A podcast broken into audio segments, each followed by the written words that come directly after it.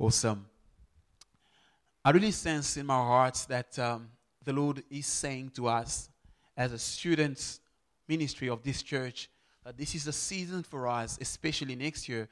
It's really a season of conquest. It's really a season of taking the territory for the Lord. And in our context is UCT as a space where I believe God is even wanting to expand our influence. But perhaps, you know, the students you work, I do believe even for you, in, in terms of your sphere of influence, I believe God is really ushering us into a space where we can, we can take authority and we can take grounds for Him. We can fulfill His purposes. It's not about growing a brand, but it's about seeing salvation, the salvation of the Lord taking place in people's lives. And I'm going to share from just one story from scriptures, which is going to be like a, an analogy that I'm going to use for us to, to learn from. And I'm going to, to use the story of Joshua. Um, and I'm sure most of you have heard about Joshua. Uh, in fact, at the end of the sermon, it's not going to be long. We will get into little groups. Um, each small group from this congregation, you'll meet together and we'll discuss a few things together um, in light of what I'm going to share. I'm going to try to not be long. So if you, there is a lot to say about Joshua. Perhaps next year, if I get time an opportunity, I will maybe expand more about the life of Joshua. I'm not going to share about everything, but the main part of my sharing will be will be from um, Joshua chapter one. Um, from the first verse up to the last verse, actually, of, of Joshua chapter 1, which is verse uh, 17 or 18.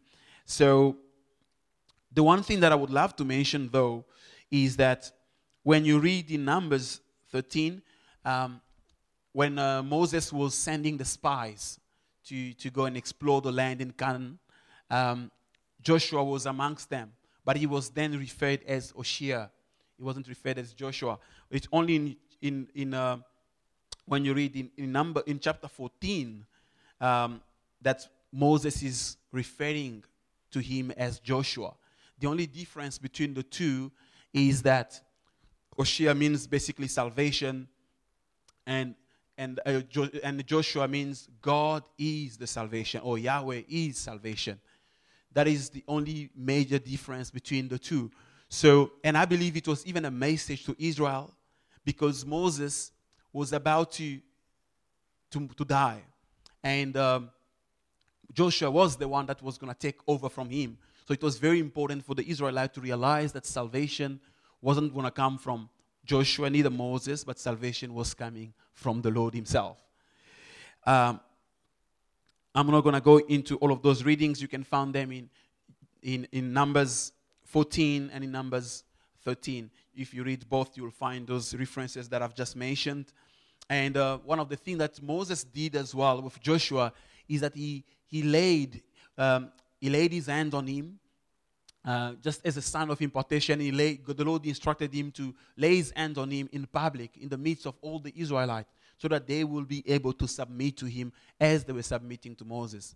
If you remember, if you've read um, how Aaron died. Aaron, basically, the Lord gave an instruction that he had to go to a specific mountain, and that's where he died. And the Lord said to Moses about his death, he actually told him, Well, you're also going to go to this particular mountain, and it's on that mountain that you will be able to see. Um, the city and the country that you know that I promised you, but you're not going to enter into that land. And uh, the Bible says that the Lord Himself buried him, and it's only in Jude that you find um, Jude saying that Michael and was fighting with the enemy uh, in terms of the body of Moses, but there isn't much details about that, and that's not the most important thing about it. But before Moses had to be with the Lord, the Lord, um, you know, gave him the instruction to prepare Joshua so that Joshua will be able to take the lead. So then, if you reread now in um, Joshua chapter 1, I'm going to try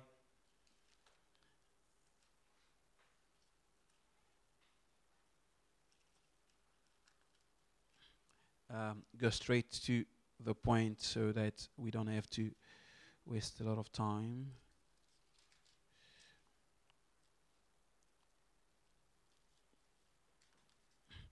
So now, if you read Joshua chapter 1, um, the last verse of this chapter is verse 17. So if you if you read from verse 1 up to verse 9, the majority of the things mentioned, or if they're all reading there, are actually direct instructions from God to Joshua. God is speaking to Joshua.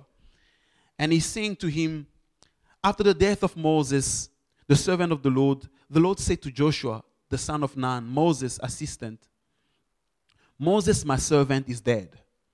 Now, therefore, arise, go over this Jordan, you and all these people, into the land that I'm giving to them, to the people of Israel. Every place that the sole of your foot will tread upon, I have given to you, just as I promised to Moses.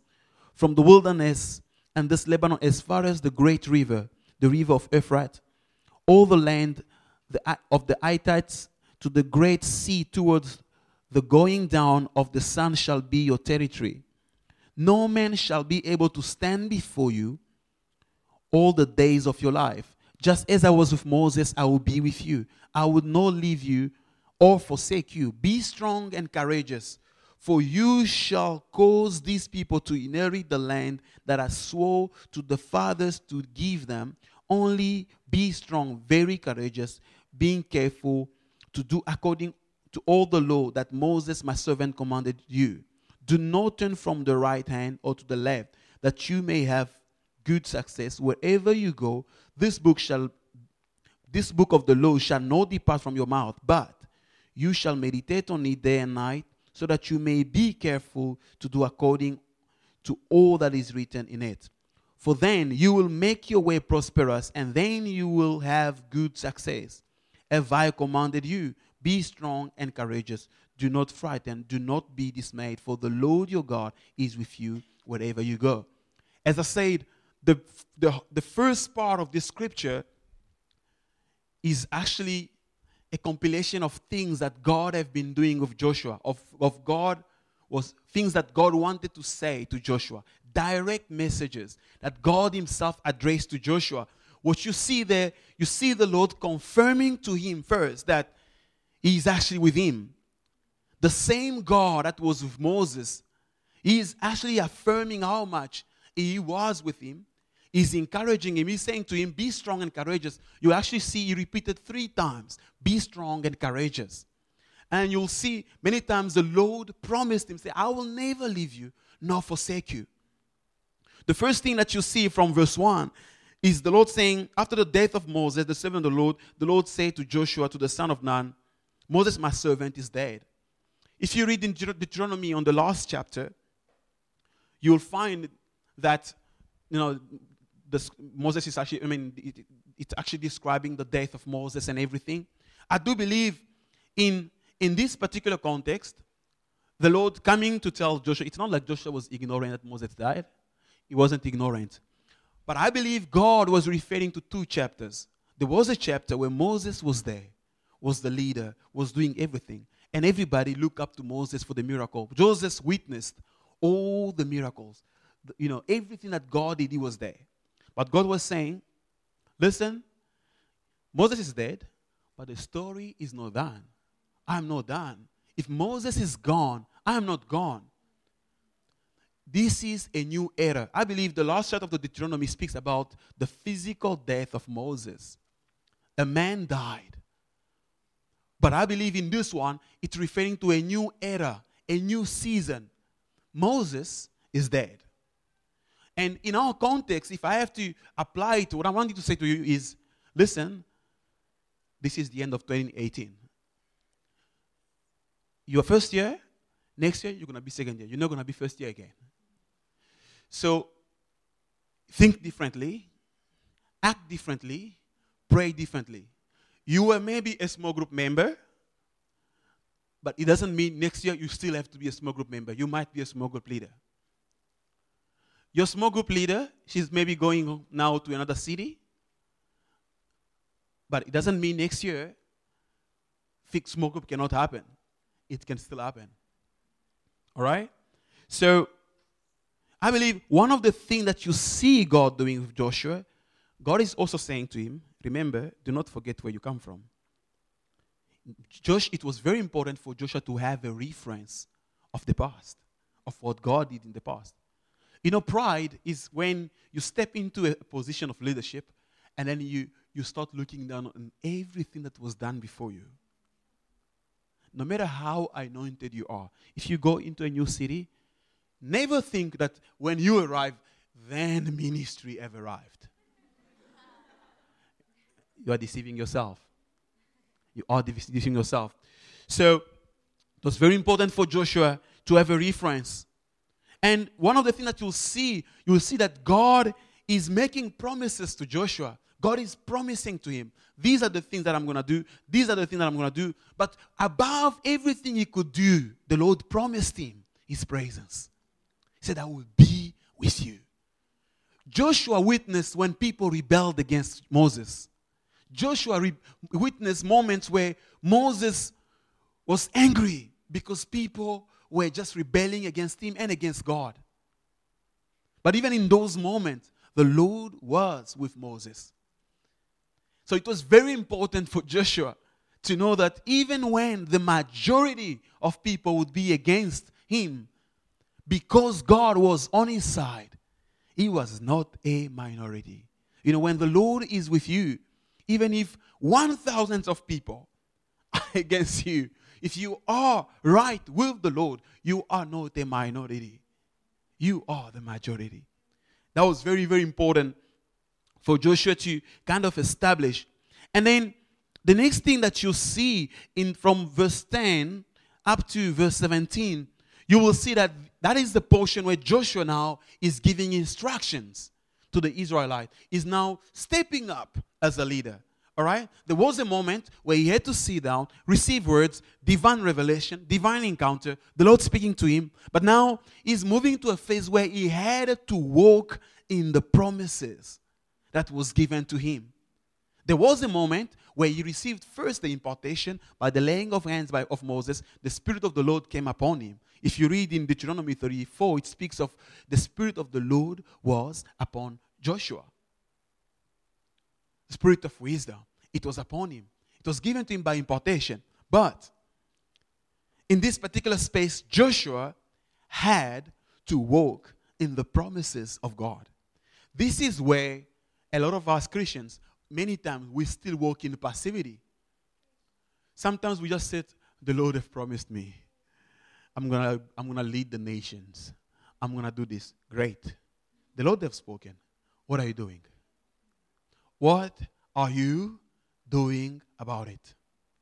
So now Joshua, after hearing from the Lord, and Joshua commanded the officers of the people, pass through the midst of the camp and command the people, prepare your provision.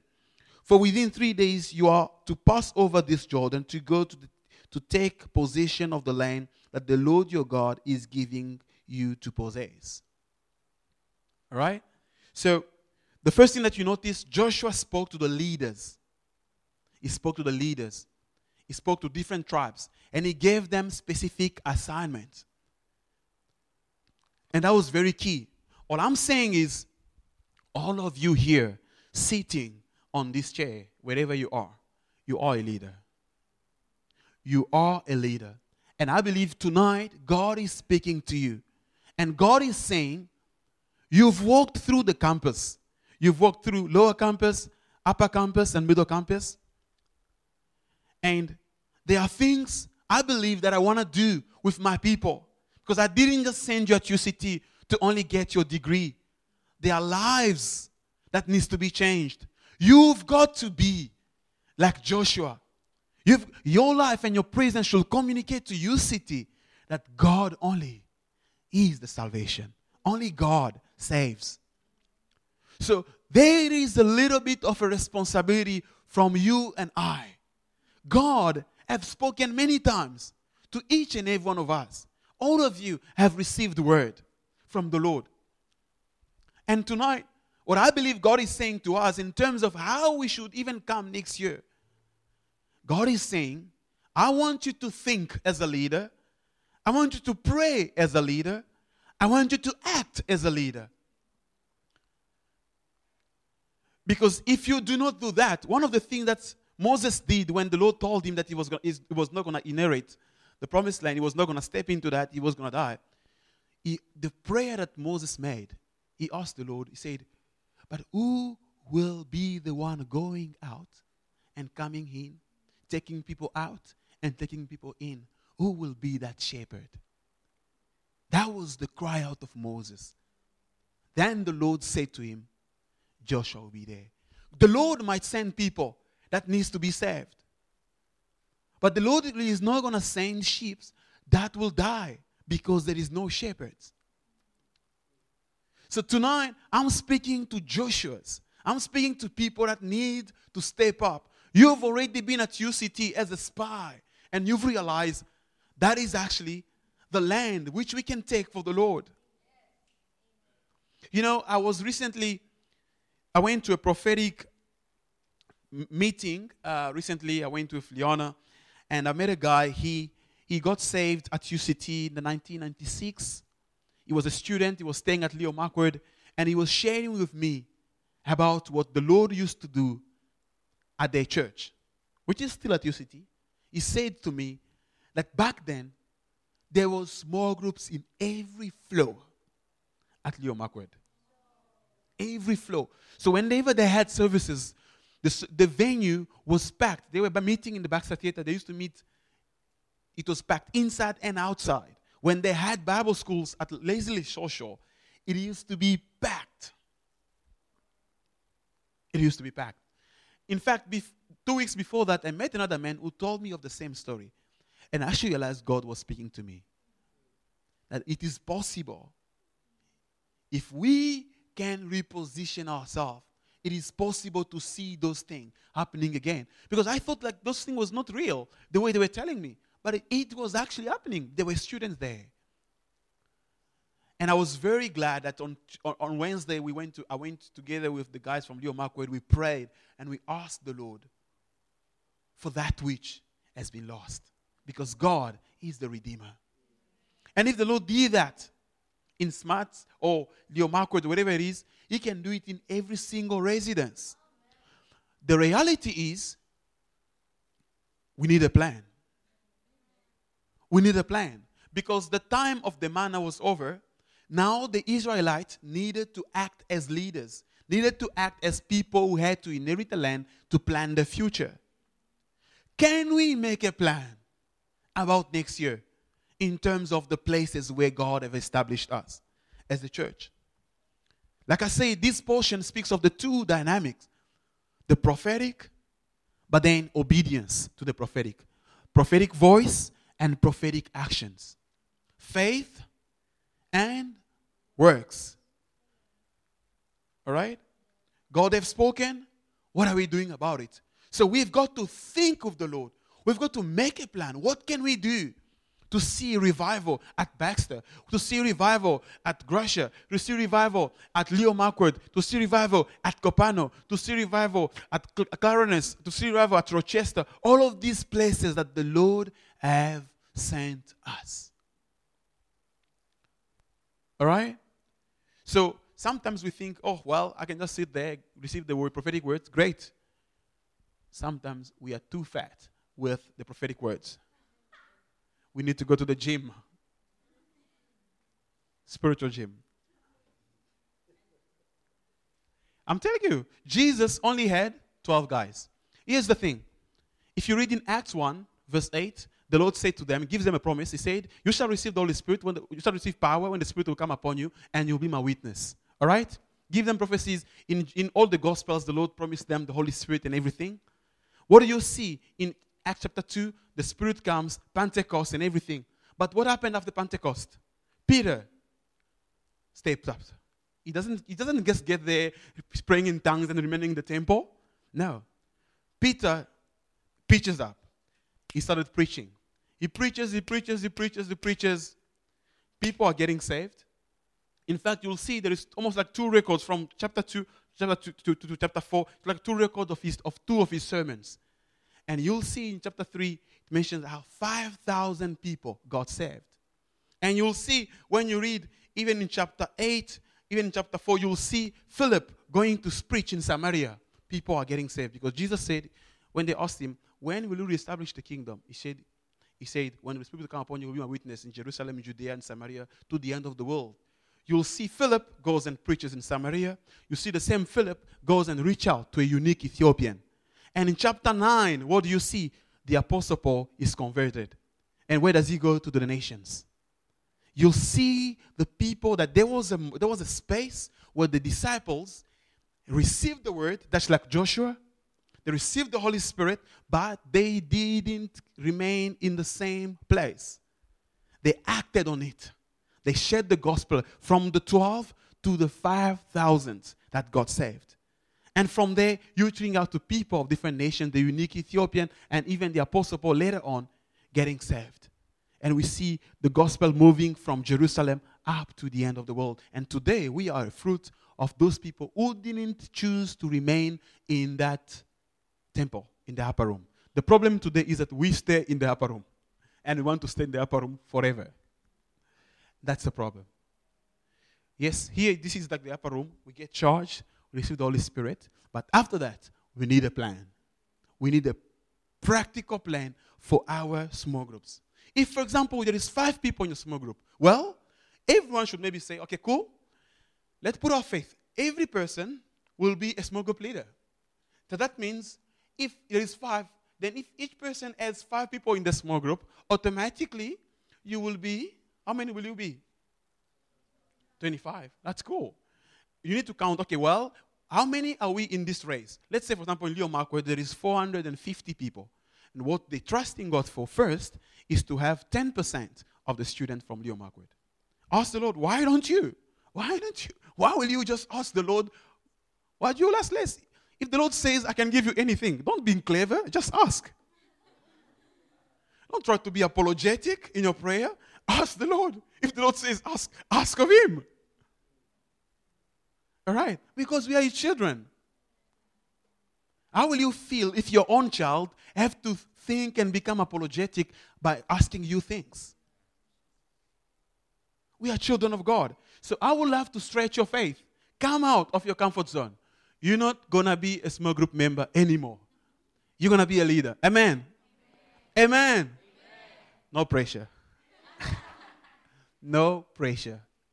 All I'm saying is we need to trust for more people because a lot of people are dying away from Christ.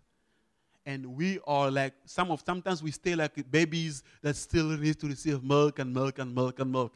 God is saying, You've received milk, now it's time for you to go to Kentucky.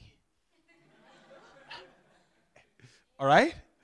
Change your mindset. So, what we're going to do now, we're going to sit in different groups. So you take people from your small group, each small group leader, if you're here, get the people who are from your small group, get them together. You need to chat. So, we've got at least 20 minutes.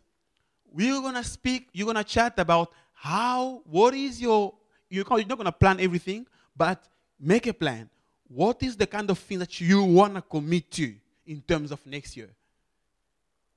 Practically, what do you believe God is saying about your residence, and what are you committed to do about what God is saying? All right? So, every if you are in Leo Marquard, meet with Armand. If you in uh, guys from some of the guys from Kopano, I know like even is not uh, Wilbert is not here. You can even meet with me and or with Armand and others. Okay, great. For example, you need, if you believe God is saying next year, Gracia will be a year of Pentecost. Okay, cool. Okay, well, well, are you committed to facilitate people to encounter the Holy Spirit? Maybe one of the ways could be encounter one, you can facilitate there. Or one of the ways could be that you can maybe facilitate prayer there. All right? Or maybe you believe God is saying it's going to be a year of multiplication. Great. You can set up a, an outreach strategy, maybe during orientation week. It could be evangelism. It could be any practical thing. Is it clear? Yeah. The thing is, we want to step up. All right? So let's group into, let's move into different groups and let's speak about it because we do not want to come to church just to receive. All right? Cool.